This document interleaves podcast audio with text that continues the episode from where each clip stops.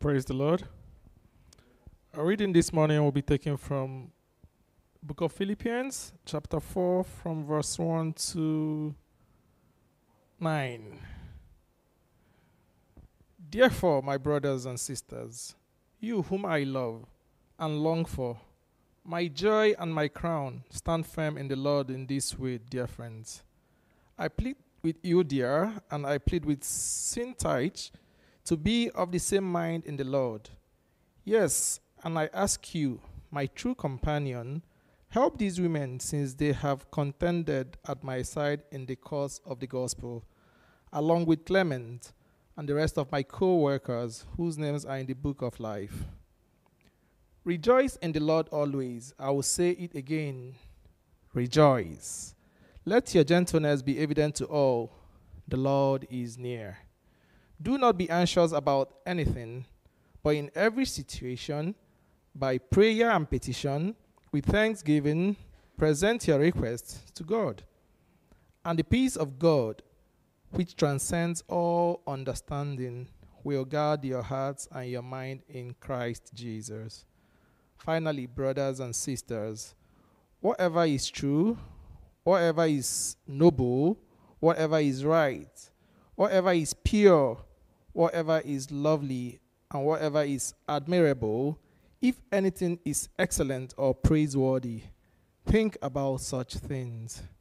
Whatever you have learned or received or heard from me or seen in me, put it into practice, and the God of peace will be with you. This is the word of the Lord.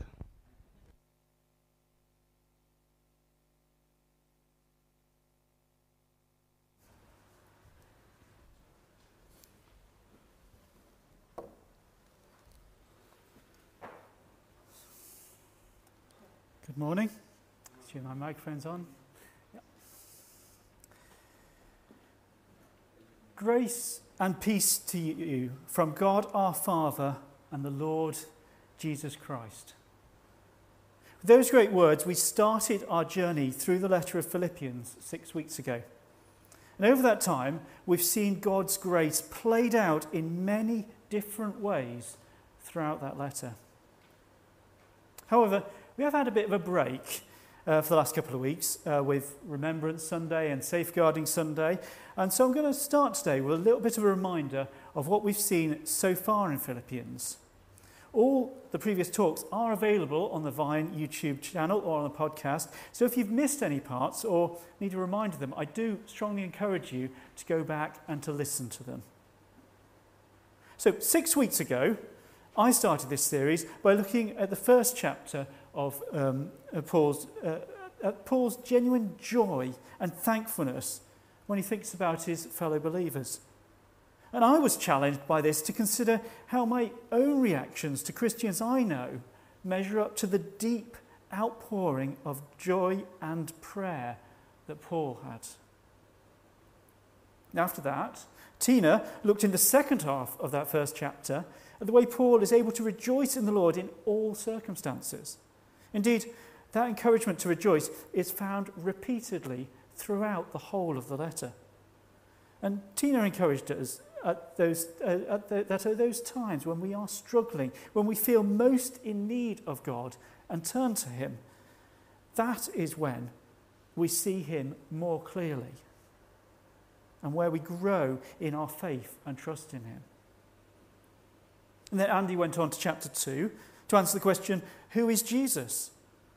Jesus is God, but came to us as a servant or even a slave, and was then exalted to be king, not despite of his suffering and death, but because of it. And Andy encouraged us to think about how we serve others. Are we looking to be praised for our achievements or genuinely seeking after the well being of others? Then finally, a couple of weeks ago, Will led us through chapter 3 and asked where we put our confidence. Is our confidence found in our power, in numbers, in the praise we receive, or do we rejoice in the Lord? So we've seen a letter that's full of encouragement. It is unusual among the letters we have in the New Testament in that it has not been written to address a particular concern or to challenge the Philippians on something they were doing wrong. Instead, it's a letter of thanks for what they are already doing and encouragement to keep on doing it more and more. However, I don't think it means it's completely free of challenge to us. As I hope we'll see when we look through the passage we had today in the fourth and final chapter of this letter to the Philippians. So, we started today with Paul's encouragement for two women, Euodia and Syntyche, to come to an agreement in the Lord, and for others around them to support them in this.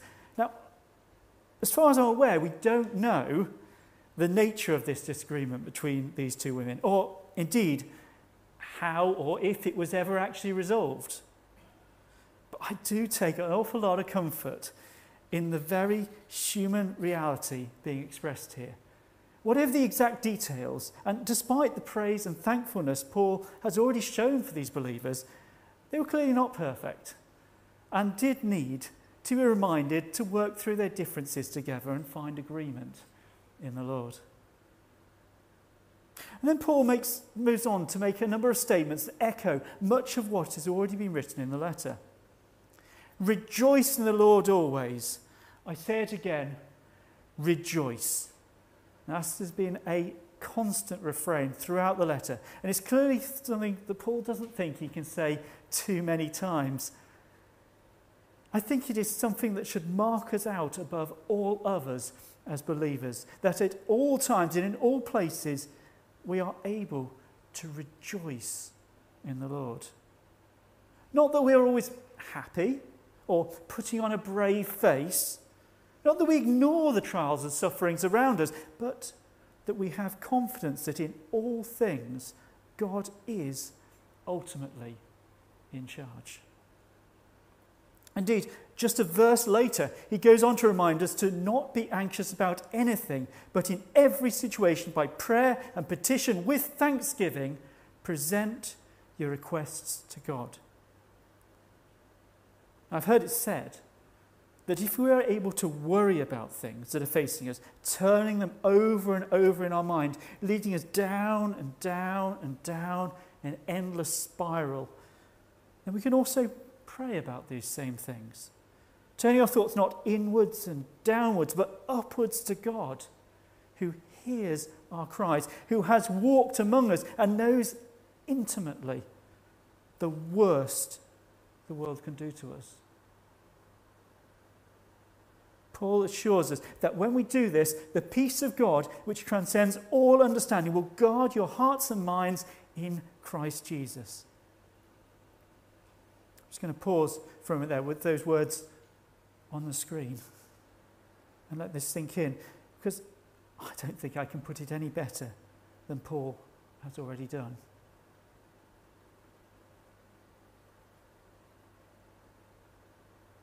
Now, there is so much packed into these few verses. We could spend a great deal of time with them. Indeed, I'd encourage you that when you go home today, or this evening, or during this week, to come back to these verses and just quietly sit with them. However, there are a couple more verses in today's passage that I'd like to focus on for the rest of the time I'm speaking this morning. Finally, brothers and sisters, whatever is true, whatever is noble, whatever is right, whatever is pure, whatever is lovely, whatever is admirable, if anything is excellent or praiseworthy, think on these things.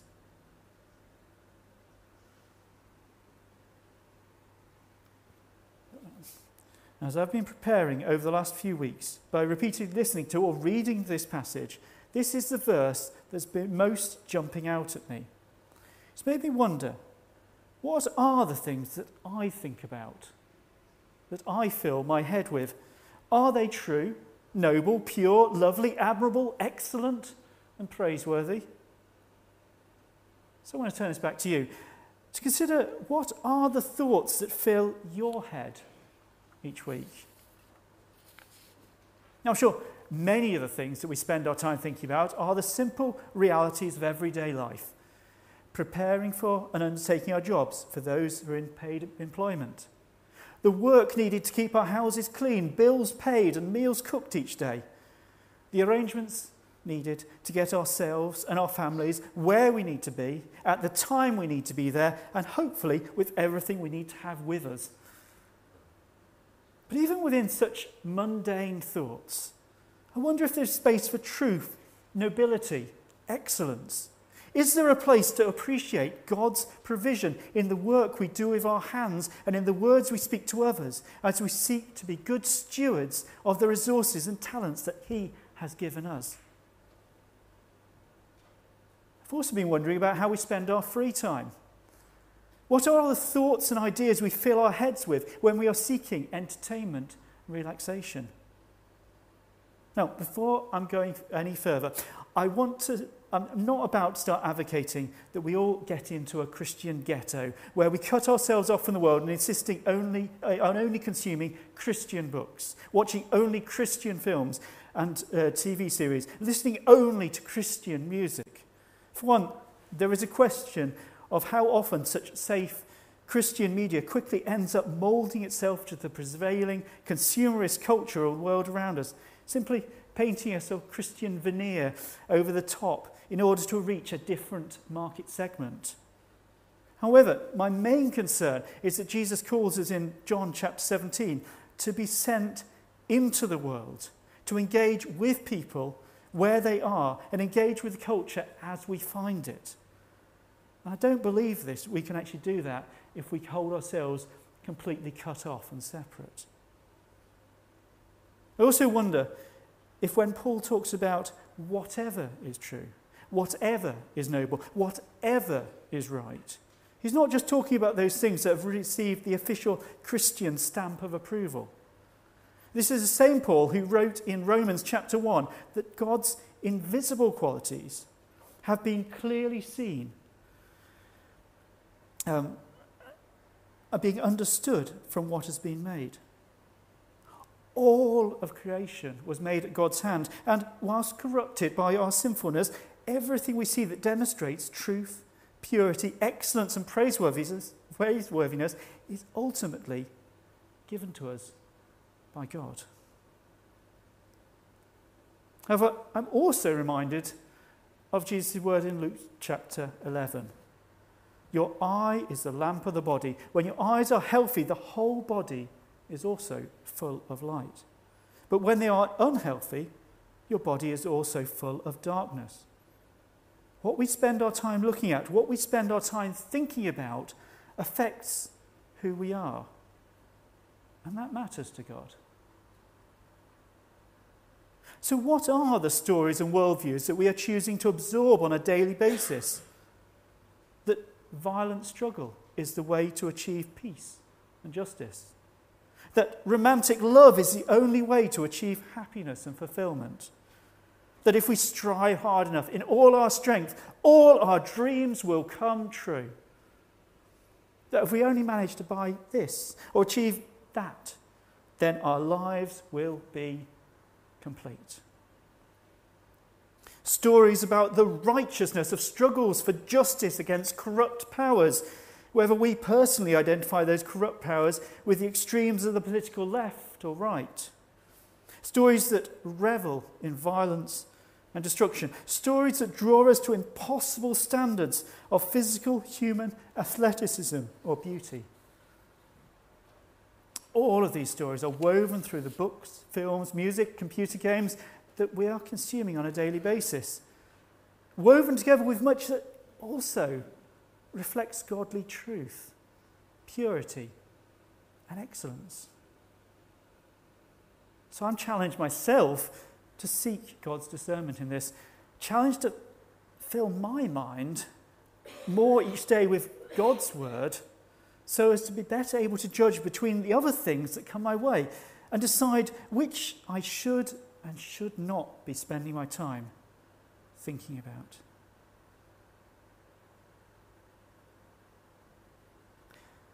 There's one final verse in the passage you read today, and this is what I'd like to look at just before we finish. In verse 9 of chapter 4 of Philippians, Paul says, Whatever you have learned or received or heard from me or seen in me, put it into practice, and the God of peace will be with you. Now, I want to emphasize those words in the middle there. Put it into practice. When I started this morning, I gave an overview of what we'd covered during this series on Philippians. Joy and thankfulness for believers, rejoicing in the Lord in all circumstances, Jesus, God, servant, and King, having confidence in the Lord, and now today, whatever is true, whatever is noble, whatever is right, think on these things. So, if there's been anything today or in this series that particularly struck you or that God is clearly speaking to you, then do not treat it as simply something nice to think about. Instead, I encourage you to think practically about what you need to change, to put into practice in order to respond to that calling. And I want to pray with Paul that in whatever you choose to do next, that the God of peace will be with you. Amen.